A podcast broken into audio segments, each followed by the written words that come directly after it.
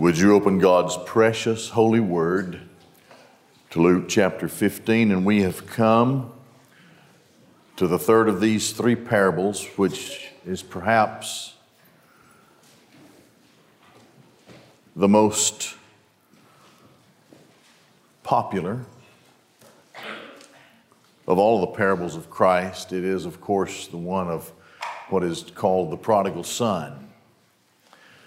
From verses 11 through 32, I want to preach to you, speak to you, bring a message to you that I call the pinnacle of joy. There was joy when the lost sheep was found. There was joy when the lost coin was uncovered. We learned that this joy is the joy of God in heaven, the joy of the Father, because the joy is in the presence of the angels. The one who initiates this celebration and this party over the salvation of those who are lost is none other and none less than Almighty God in heaven. And now, with this, the third of these three parables, we're going to discover what I call the pinnacle of joy. Beginning in verse 11, and we'll be through verse 32, God willing. He then said, A certain man had two sons, and the younger of them said to the father, He has a plan. He has his own plan, his self centered plan.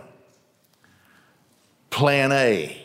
Father, give to me the portion of the property falling to me. And he divided the source of livelihood between them. Remember the setting. Christ is in the presence of Pharisees and scribes who have severely criticized Jesus for being in the company of what they called sinners. He is in the company of sinners and he eats with sinners. With that in mind, of course, these parables are given especially to strike at the center of the religion of works, which reached its apex in Judaism because it was based on the Ten Commandments and then the law of Moses, and these people thought that by their behavior, self righteousness, they could demand heaven in the presence of God. Of course, Christ has come to correct all of this. And so, here in this parable, the younger of two sons does something that in the Jewish culture of this day would have been unthinkable and unspeakable and very dishonorable we have to remember the setting of the culture in the day. These are Jews in a Jewish and Middle Eastern culture. The father is to receive the utmost of respect and honor from his sons. There would never be a request like this the only way that a son could request this from the father would be if he utterly disrespected and dishonored his father, such that he didn't care for his father, didn't love his father. And so he makes this request that would have been heartbreaking to the father in that culture. Give me the portion that's mine. In that culture, according to Deuteronomy 21, in the case of two sons, the elder son would receive two times out of three, and the younger son one time out of three. So the portion would have been divided into three portions two of the portions to the older son, one portion to the younger son. But it could not be dispensed, it would not be dispensed ordinarily until after the father had died. So the father would still have respect and honor, dignity, and express his own ownership and management and direction and administration of the livelihood, the estate. But this, this younger son does the unthinkable.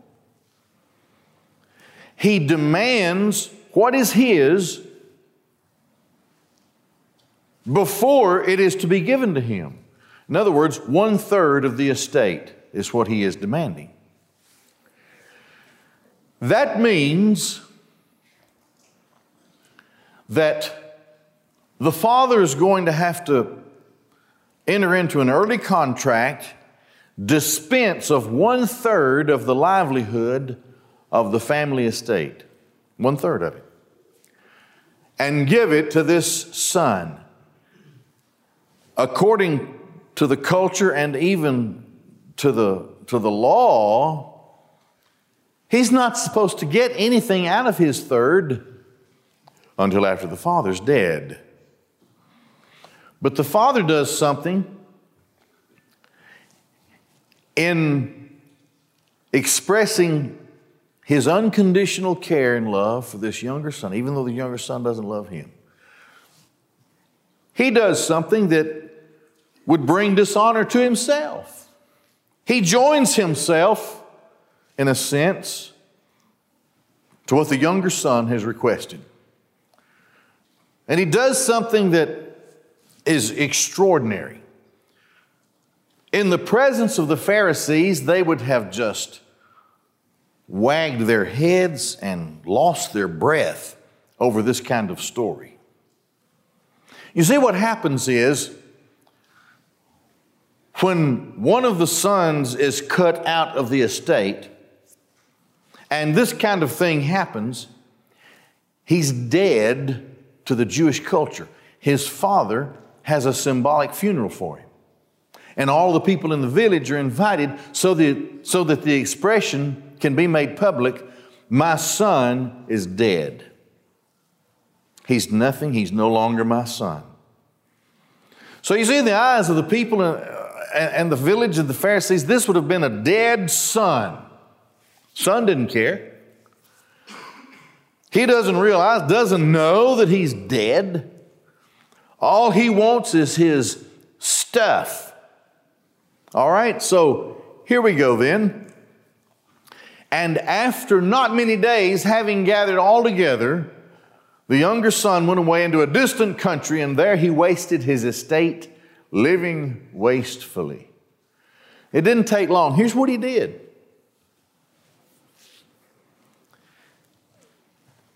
He sold his third of the estate. That would have been a third of the flocks, a third of the land, a third of whatever of whatever the family livelihood was. He sold it, but as a future commodity. Because according to the law, no one could take possession until after the father had died. So, at a, at a cut rate, because it was, it was cheap to him, you see, it didn't mean that much to him. He would make out a contract and he would find a buyer as a desperate seller, and the buyer would get this thing at a bargain. Knowing that at the future time when the father died, this would be worth far more than what he would pay the younger son. So here's the language. It didn't take long for him to do that. His father has written some sort of contract that lets him have ownership but not possession. He takes that, signs his name to it, endorses it, sells it to the first person who comes along, and gathers all of his money. Then he leaves the Jewish land and goes into a Gentile land. He's, he's no longer under any kind of authority as a Jew. He's no longer, he's oblivious to the law. The law is meaningless to him.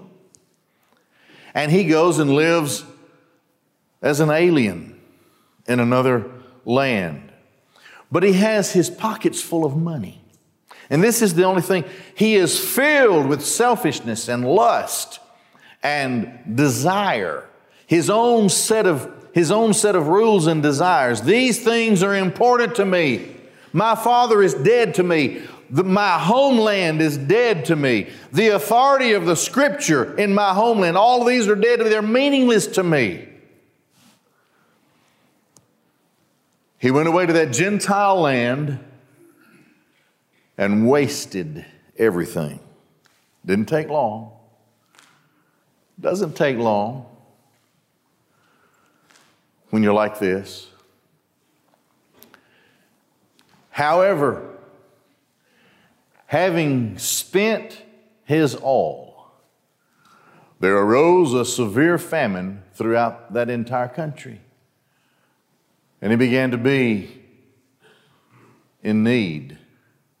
Something is happening. He's never faced this before. And having gone, he gets up plan B. Plan A didn't work out for him.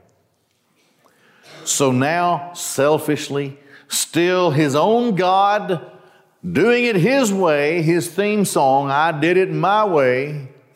Having gone, he joined himself. Now, the Greek word up there means that he glued himself. Ekalethi. Means to glue, to get stuck to somebody. He glued himself to one of the citizens. Now, the Greek word for citizen up there, uh, that means a person of means and respect. He is an official in society. He's somebody. He has a lot of stuff. He's a, he's a, he's a special person in the Gentile world. Not everybody could be a citizen, you see, not in that culture. But this guy was. That means that he had a lot of money, a lot of influence. So he goes and he joins himself to one of the citizens of that country. Now he's expecting people who are alien to him, and he's alien to them because he's a Jew. He was under a covenant. He was under authority of Scripture that God had given to His people a law that was special to them, a culture that would have taken care of Him, but He has forsaken it. It's meaningless to Him. So now, plan B, still within Himself, joins Himself to this important person. This important person obviously is irritated with this young Jewish man. So here's what he does. He said, Well, I'll tell you what. Here's what I'm going to do for you. I'm going to give you permission to go to the pig pens, and you can feed yourself there. Whatever the pigs eat, you can have some. Take a sack full of it, throw it out to the pigs, have some yourself. All right? He was longing to fill his belly from the pods that the pigs were eating. Now, let me tell you what the word longing means. Not, not to get too involved in the exegesis of it, it means that he competed with the pigs and fought with them over the pods. He was a pig. He joined himself to the pigs.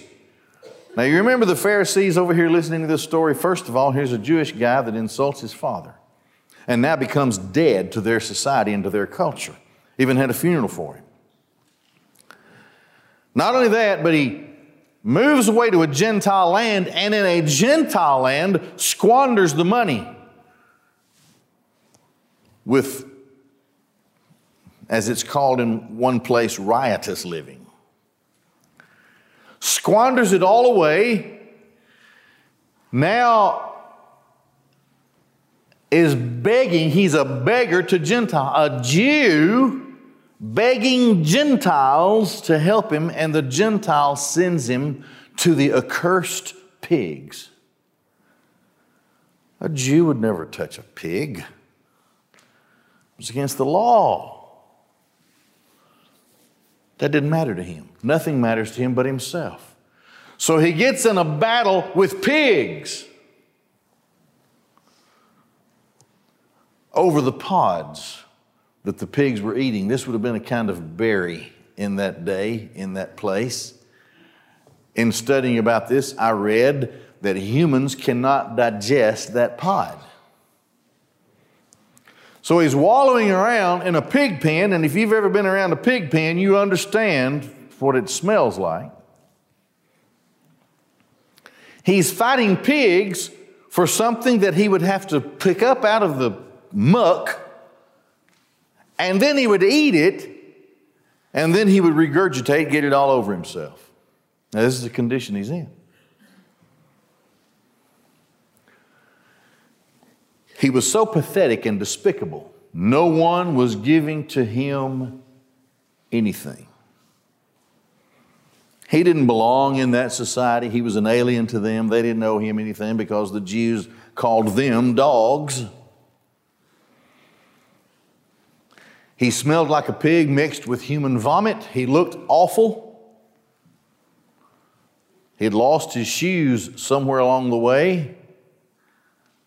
He doesn't even have a place to bathe. In the minds of the Pharisees and the scribes who are listening to this story, this would have been the most despicable human being that they could think of. No sinner could have been any lower than this man. Remember, the sinners that he was eating with, Christ was eating with, he kept company. But the Pharisees would keep their distance.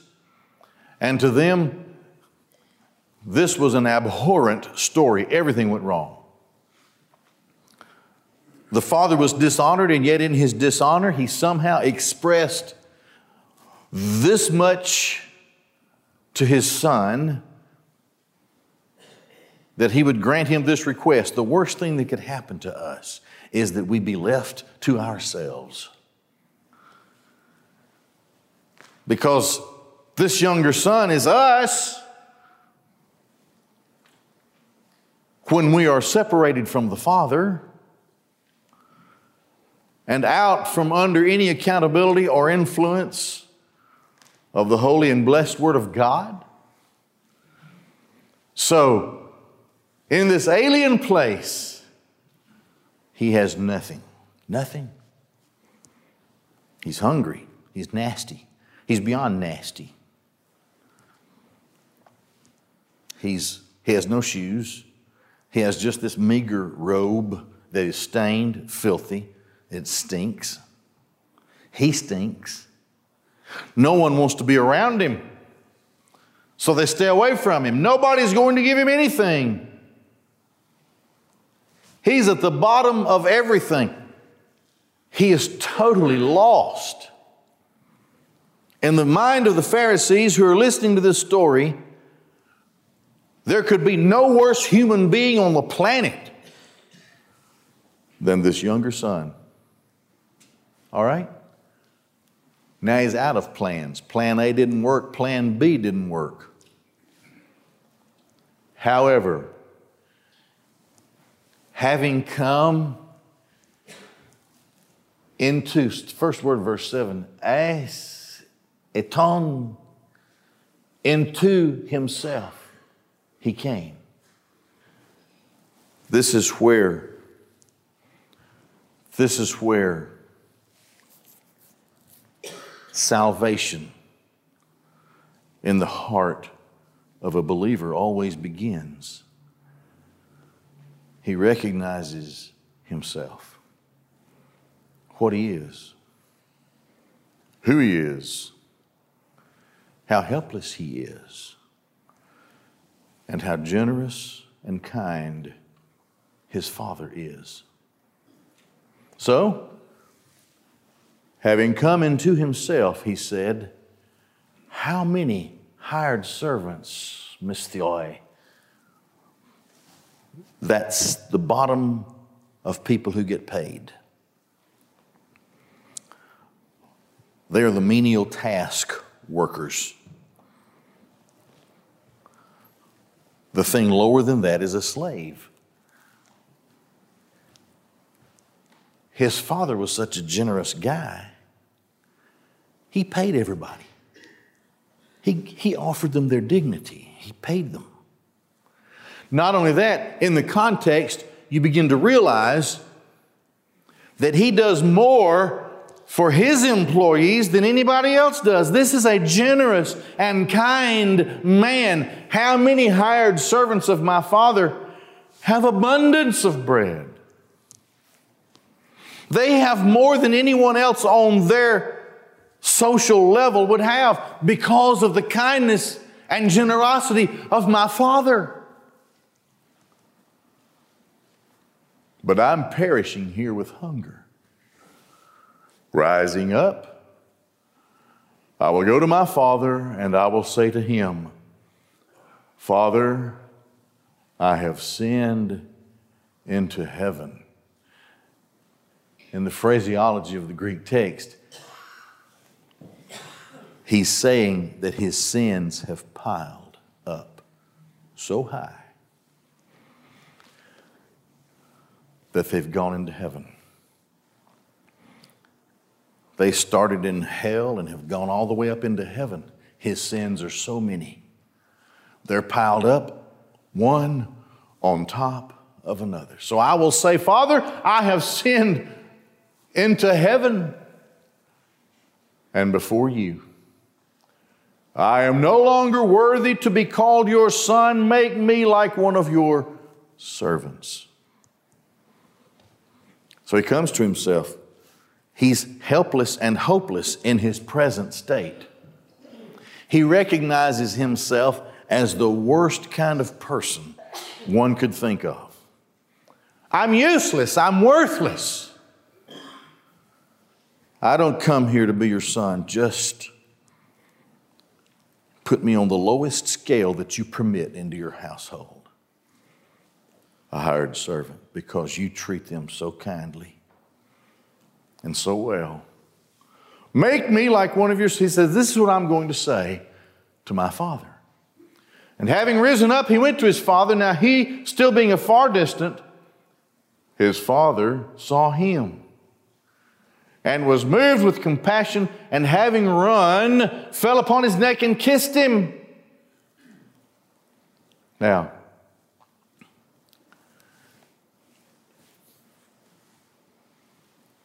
we all know how this passage is treated that the Father was always looking for the Son.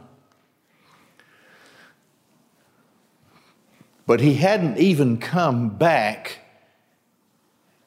into the place where he could expect any help. He was still away from the Father, and he wasn't running, but the Father ran to him. That's daylight because the father saw him way off. So it's daylight. The son would have had to come through the village to get to his father's place, and there would have been great shame in front of all of those who knew the father and had known what the son had done. And here he is, nasty, smelly, shoeless, despicable in every way. So he would have been shamed. The father ran to him to cover him and protect him from that shame. The father went to the son. Before the son could come to the father, the father went to the son. And the father would cover all shame and the father would run. Now, the Pharisees are really losing their minds over this one because there was a law. There was a, a, a law that said that a dignified man could not run. You had these robes. I've, I've, I don't wear dresses, and I don't, I've never tried to run in a dress, but I would, and I'm not going to it doesn't interest me so much just to give it a try. But what this guy would have to do is he'd have to raise up his robe. And that was, that was a no no. A man could not show his legs in public. According to the law of the codified Torah in that day, can't show his legs. He didn't care. Man, up came that robe, and off ran the father. As a matter of fact, one of the laws said that on the Sabbath, a man, even if a bird flew up into his robe, could not do anything about it. You know, I just, I just have all kind of thoughts when I think of that. May the bird of paradise fly up your robe. Even if a bird is up in there, you can't do anything about it.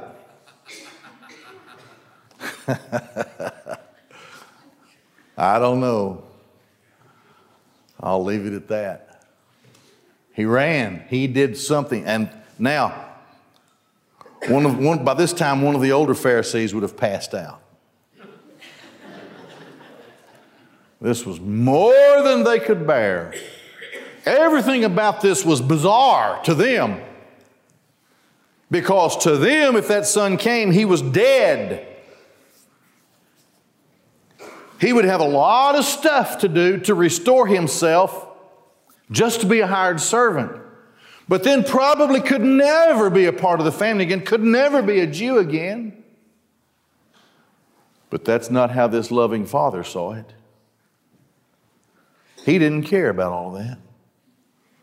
Moved with compassion, he ran, protected his son from the shame that surely was his.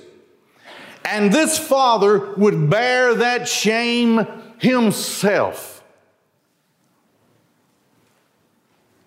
In every way you can imagine. Running to the son, running,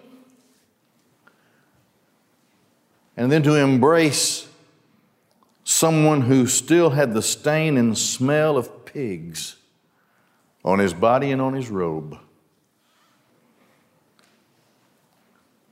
Then the son said to him, and now he's going to start his rehearsed spill Father, I have sinned into heaven and before you. No longer am I worthy to be called your son. You'll notice here that it stops there. Remember his rehearsal, he was saying, Make me like one of your servants. But it's, he doesn't, the father doesn't let him get that far.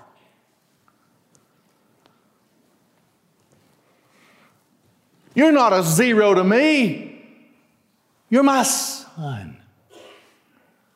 So, but, all right, now at this point, the Pharisees would have been saying, all right, we're, we're waiting for the right thing here. Come on knock this thing out of the ballpark. We know what you're about to say. You're going to flog this kid and you're going to shame him and you're going to do all kind of.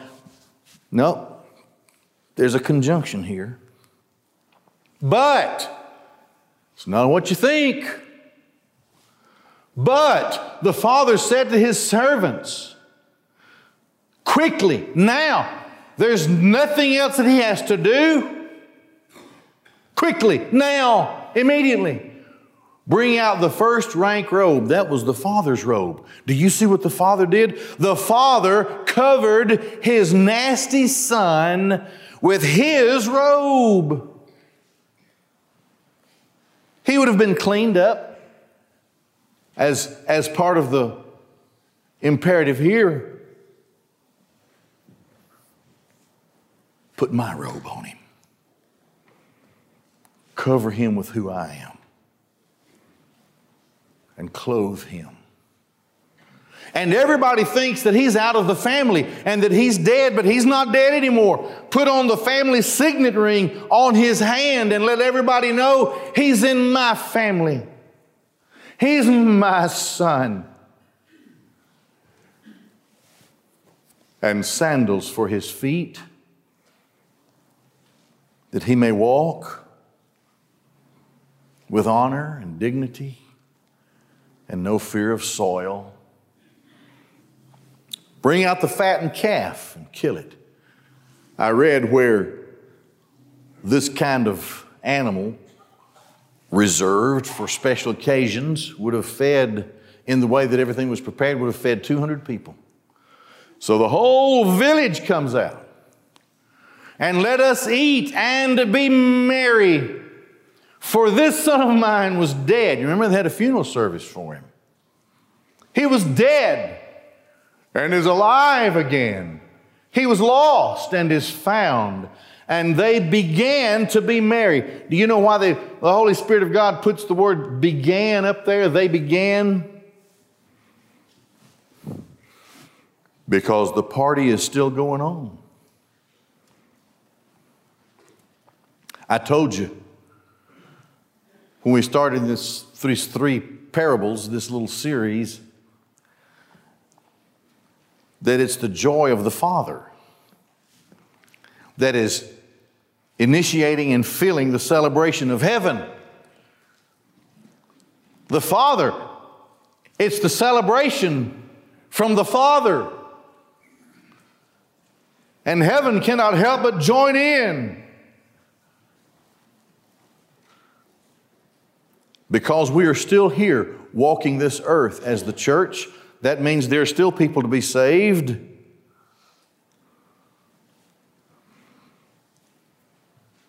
Somewhere now, for this day and for tomorrow, for yes, people are being saved. People are coming to Christ. They have come to themselves. They, they have, the thought of the Father implanted in their minds has made them realize how generous and loving the Father is. That we can't, we can't contrive a plan of any kind on our own that can come close to what the Father does for us. He was dead, and they began to be merry. Now his elder son was in the field. This is in, in Jesus' parable, this is the Pharisee, you see. This, these are the Pharisees. That younger son is the sinners that he's eating with and having a good time with because they've come to Him. It's grace. It's grace. It wasn't the law that caused, the law would have caused the father to stand there and continue co- to condemn his son and never receive him back to life. But grace moved the father to run after the son. But the elder son in the field coming up drew near the house, heard music, dancing, having called near one of the servants, began to ask, What is happening. And he said to him, Your brother is come. Your father has killed the fattened calf because he has received him in good health. Now, the elder son, you see, is going to have the attitude that these elders, these Pharisees and scribes were having. That this is the most unbelievable story. That this son did all these horrible things, and yet the father has just received him back, covered him with his robe, put him in the part of the family, cleaned him up, and declares to everybody, This is my son. He was dead, but he lives. Has received him in good health. Now he was angry. He was not willing to go in. And his father, having gone, was begging him. This is like these Pharisees. They are refusing. The law human works, religion, has a hard time understanding grace. Grace is it's just free. And it comes from God. Not willing to go in, his father, having gone, was begging him. Now, there's a little bit of prophecy here. Because the day will come when Israel will become jealous of what the church had received, and the salvation of Israel is yet to come. The father is begging him. And answering, he said to his father, Look, I've served you so many years and never disobeyed your commandment. Oh, I've lived by the law, lived by the law. You never gave anything, not even a young goat, that I could make merry with my friends. This son, having devoured your living with prostitutes, came and you've killed for him the fatted calf. I've never done anything like he did. And he said to him, Son, you're always with me. All that is mine is yours, but it was fitting to make merry and rejoice because this your brother was dead and he lives again. He was lost and is found. According to Greek linguists of the Koine text, there are seven stanzas of this passage that deal with the younger son, six stanzas that deal with the elder son. It's an unfinished story at that moment in time.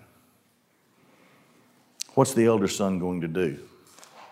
Once the father makes this appeal, what is the elder son going to do? He's going to kill the father. That's what religion will do to you. That's what the law will do to you, kill you. Carry the story on out five, six more chapters in Luke. These same people who will refuse to be with sinners or connect themselves in any way with sin with regard to com- confession, repentance, salvation. These same people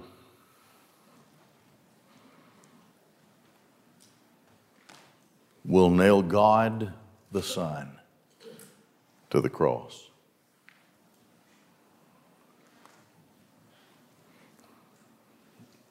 The story, of course, will go on from there in the rest of Scripture. But for the immediate future, Christ will say in another passage the Pharisees cannot be saved. How awful is it to be concluded under sin such that you have no heart No love,